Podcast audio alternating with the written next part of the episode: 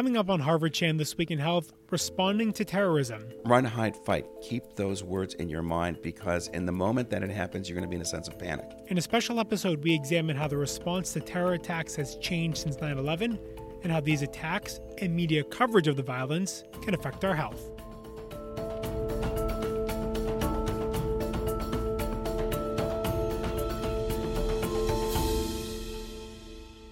Hello and welcome to Harvard Chan This Week in Health. It's Friday, September 9th, and I'm Noah Leavitt. And I'm Amy Montemuro.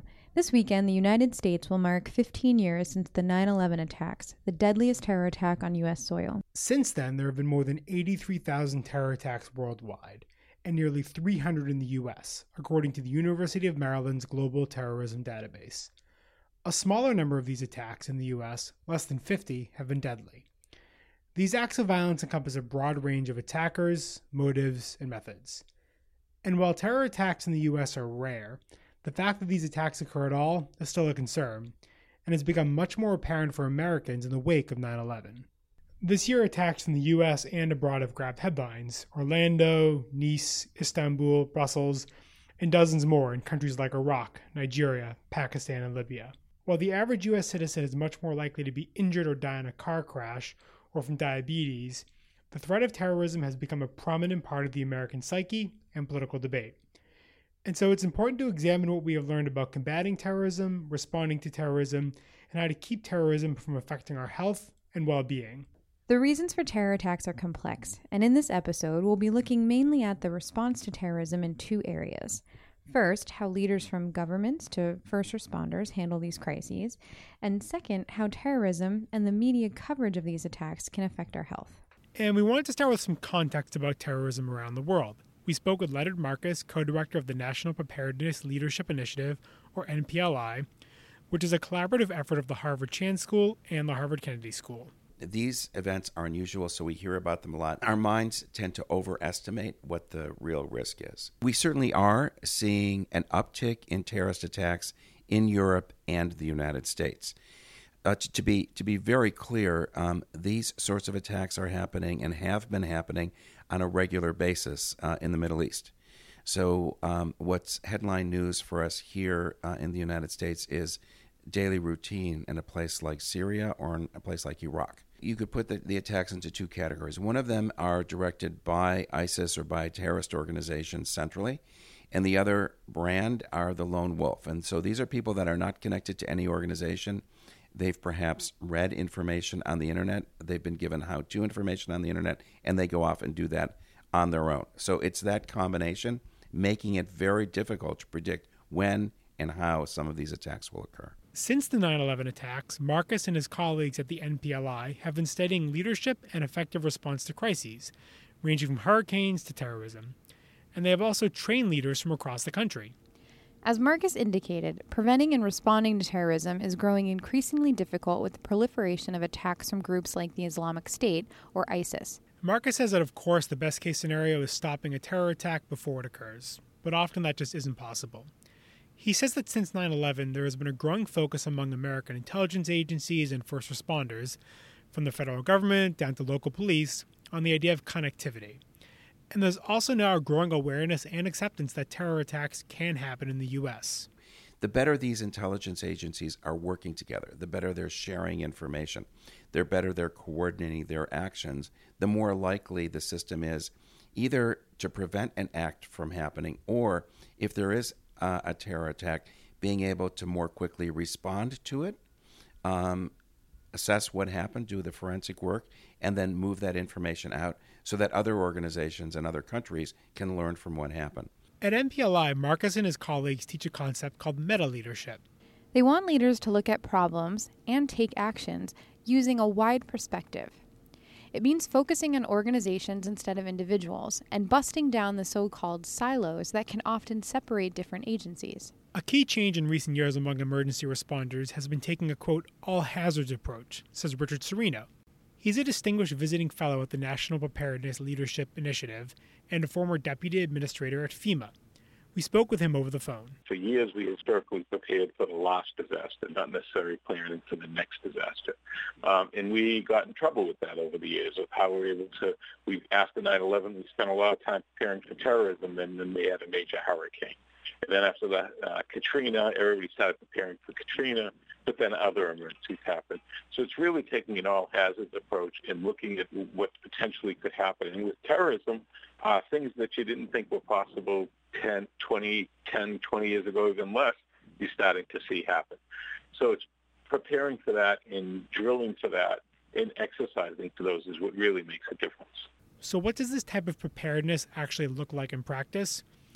An ideal case study is the response to the 2013 Boston Marathon bombing.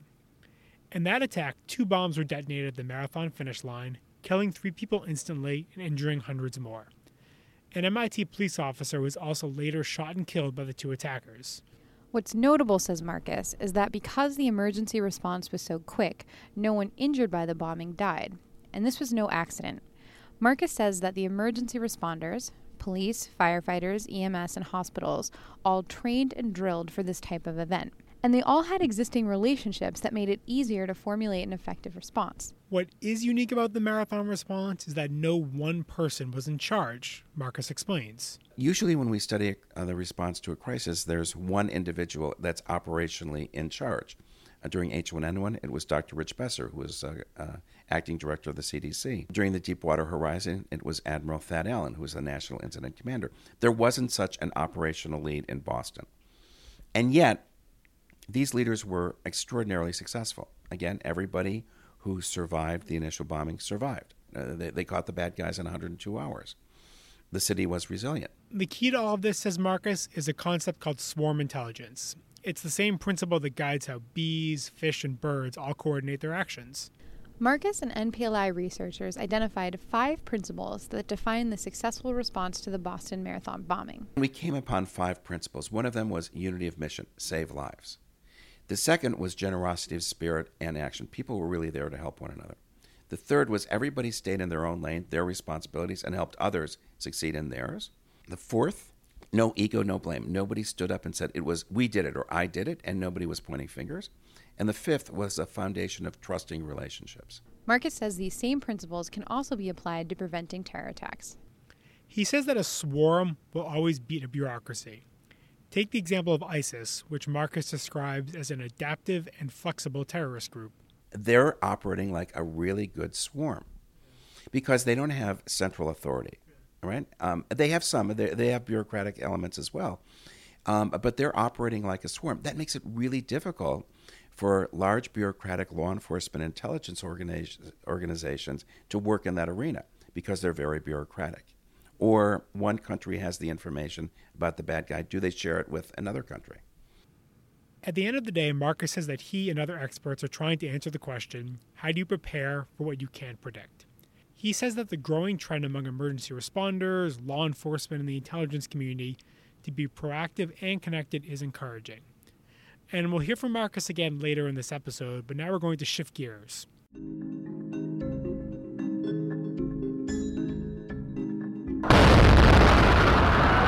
The first of the two explosions rocks the sidewalk along the course.